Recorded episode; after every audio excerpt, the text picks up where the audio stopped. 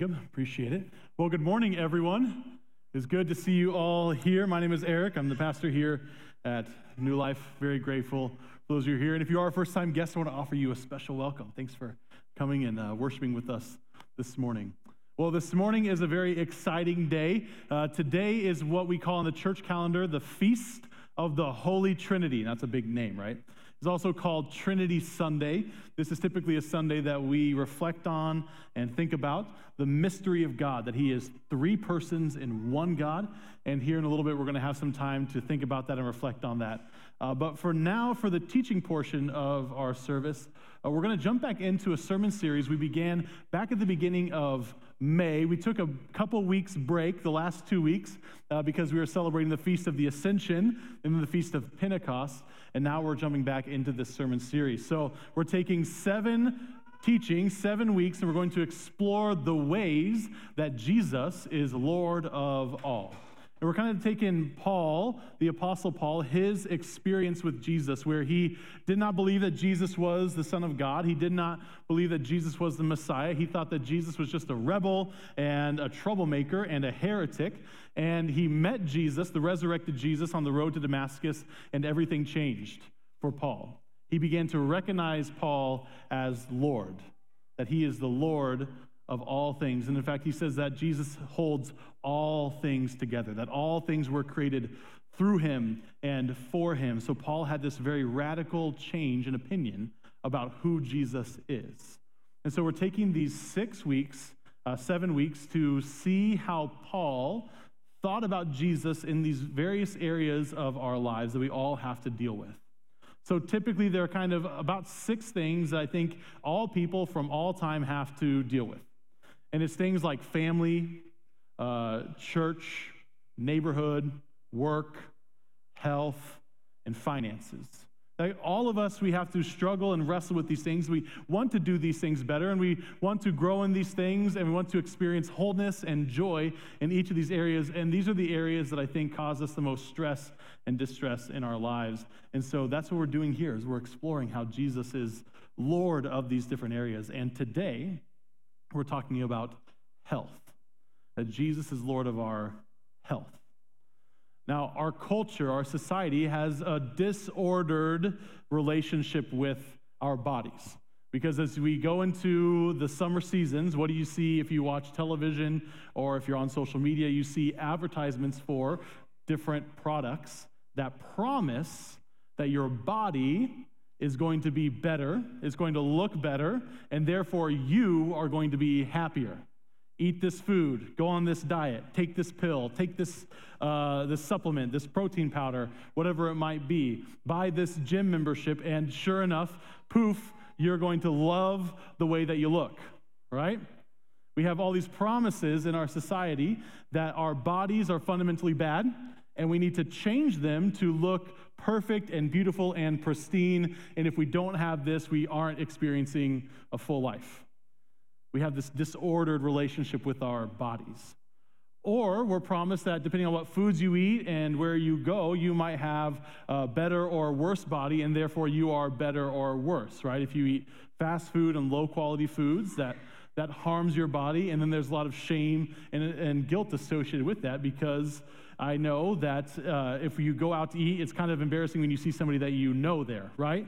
And you're like, oh, I didn't think I was going to run into my neighbor or my friend or my family member at McDonald's, and now I'm embarrassed because now they know I eat McDonald's, right?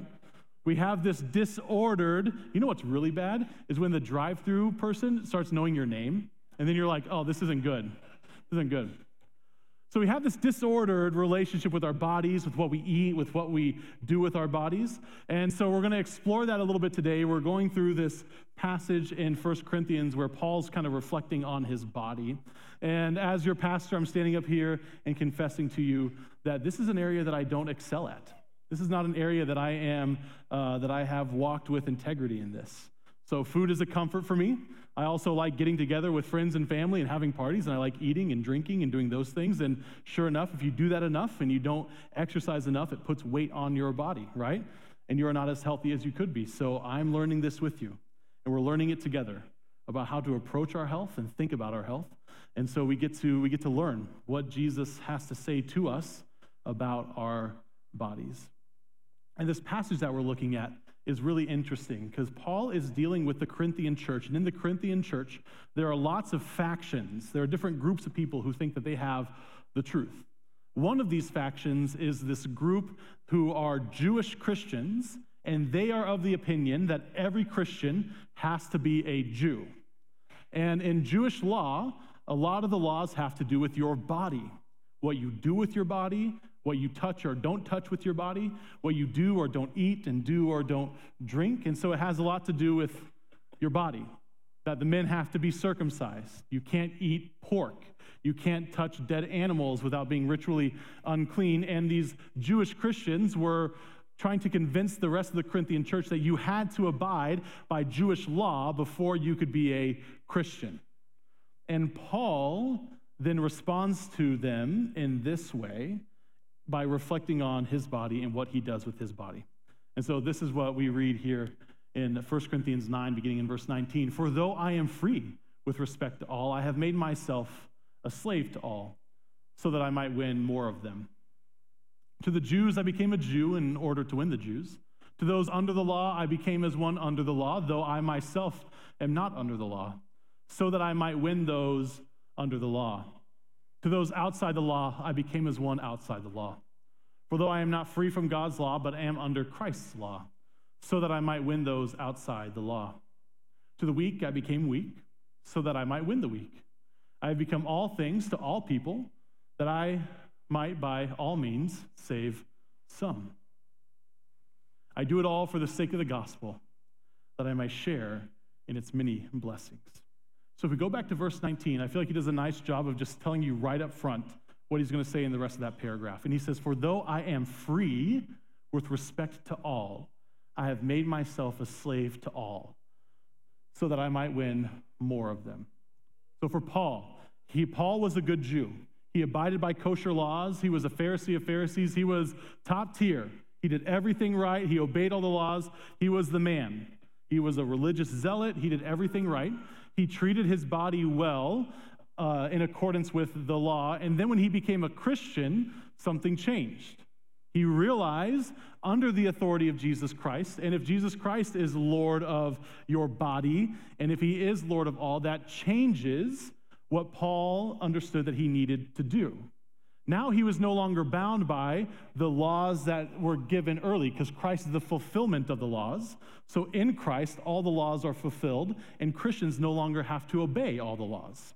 We no longer have to eat kosher. We no longer have to be circumcised. We no longer have to worry about what we're touching and not touching and doing these things. Now, Christians are free. And Paul reflects on this. I am free with respect to all. Nobody can, bound, can bind Paul about anything. Paul can eat pork, he can drink what he wants, he can eat meat that is sacrificed to idols. He, although he was circumcised when he was a baby, if he wasn't circumcised, he wouldn't have to get circumcised. He's free. Nobody can bind his conscience on issues of the law. But, he says, I have made myself a slave to all why? So that he might win some to the kingdom of God. So Paul had this goal to have the kingdom of God spread around the globe, and especially to the Gentiles. And so, although he is free to all, he is free in regards to what other people say he should and shouldn't do. Although in Christ he does not have to, he is not bound by what he eats or drinks. There is no law on him about these things. He makes himself a slave to others in regards to these things for the goal that he is trying to meet to proclaim the good news of Jesus Christ. And so he spends the rest of this paragraph talking about it. To the Jews, he becomes like a Jew. So when he's interacting with Jewish believers or with uh, Jews who are not yet believers, who are not messianic, who do not believe Jesus is the Messiah, guess what? He eats kosher. He makes sure that he's ritually clean. When he's interacting with them, he restricts his freedom in order to communicate the gospel well to them, in order to welcome them into the kingdom. To those who are outside the law, to the Gentiles, he doesn't eat kosher. He eats pork, he eats meat sacrificed to idols, because that if he was a Jew and he demanded the Gentiles do what Jews do, he wouldn't be able to reach them for the gospel. So when he's with Gentiles, he acts and behaves like a Gentile. When he's with Jews, he acts and behaves like Jews. He becomes all things to all people using his body for this purpose that some might enter the kingdom of God. And so here's the principle, okay? That the love of others and the service to others is what should compel us to restrict what we do and do not eat. As a Christian, all things are clean. Food is clean, drink is clean, tobacco is clean. You are free with respect to all. It is all clean. But there is a greater law, that is Christ's law, and his demand to love and to serve our neighbors, and to love and to serve those around us. That compels us out of love to restrict what we do and do not do in order to love better. So here's an example. If you can eat whatever you want and you can bloat up and get huge, right? But you might die young. You might not live to see your grandkids. Or even if you do live to see your grandkids, you may not be able to play with them on the floor and get to know them and proclaim the gospel to them. You have now limited your witness because of what you've eaten. If you drink so much that you get drunk and you're unable to control your mouth, you're unable to control how you think and how you behave in a situation, now you have harmed your witness because you are no longer under self control. You, you are now harming your ability to bring others into the kingdom. So all things are clean, everything is free. But we limit what we do for the good of others. That's the principle here. That's what Paul says. And so we treat our bodies well because our bodies are gifts that are given to us by God. God has blessed us with these bodies, and it is through these bodies that we serve our neighbors and proclaim the gospel. You proclaim the gospel with your tongue, that's inside your head, that's connected to your brain. It's part of your body. You need to be healthy in order to proclaim the gospel well in order to play with your kids and to hug them and to kiss them and to show them that you love them and show them affection, you have to be able to move your body, get down on your hands and knees, play with them. If you can't do that, you can't express the fullness of your love for them. And now your witness to them about the love of God is reduced because you're unable to do these things. Now, these bodies, these bodies that we have right now are corrupted by sin. You go back to Genesis chapter 3, when Adam and Eve rebel against God and they, uh, they disobey what God has commanded, there are some consequences that happen because of that.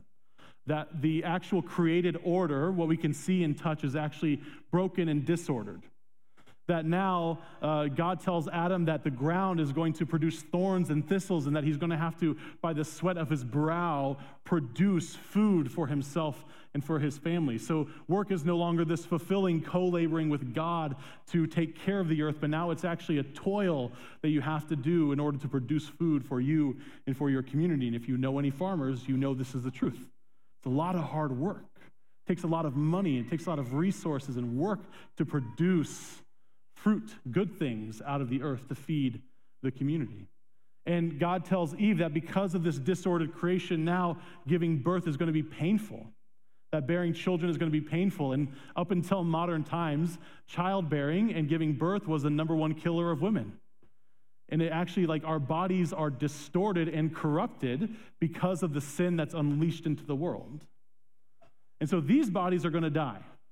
They're going to grow old, they're going to get sick and they're going to die because our bodies are corrupted by sin. But the hope of the gospel is that after Jesus returns, he's going to raise up our bodies and he's going to reunite us with our spirits, the part that we can't see, and that we get to live forever with him in the new creation.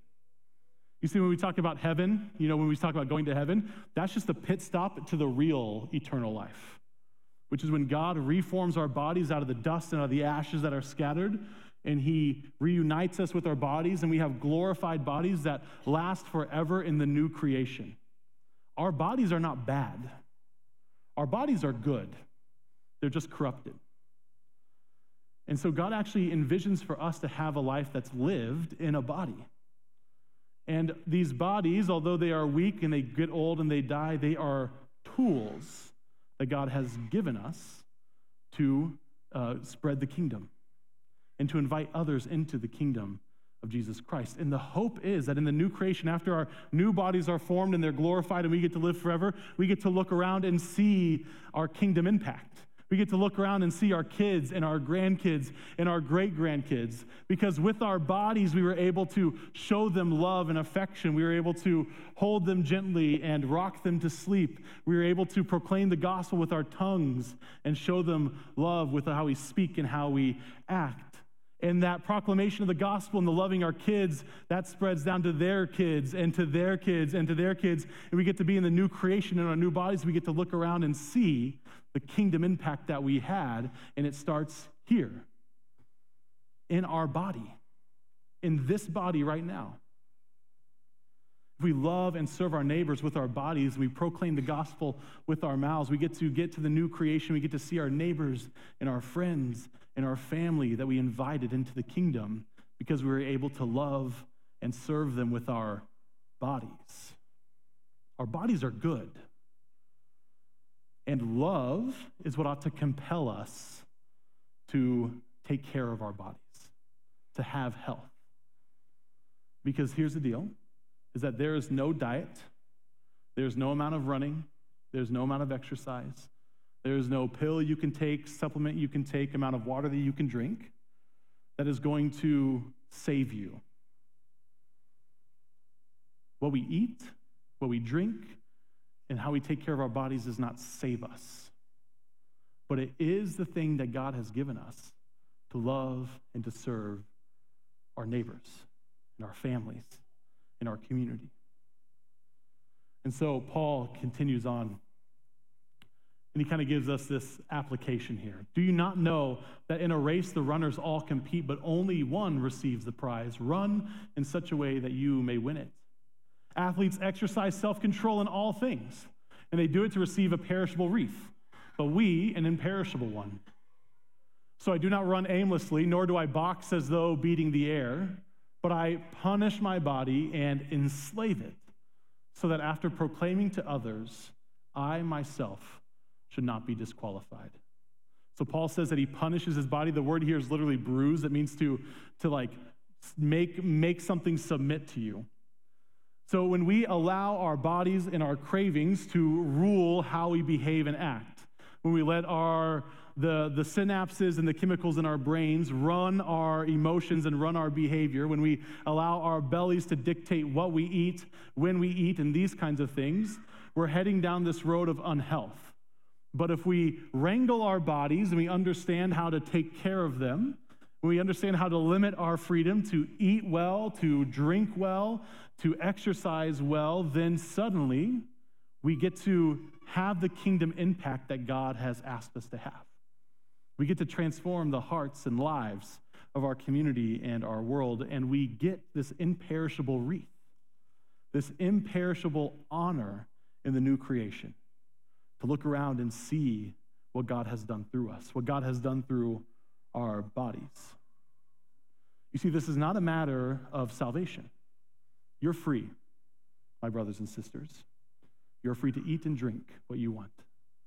But let love dominate what you do. Let love drive and dominate what you eat and drink and how you eat and drink.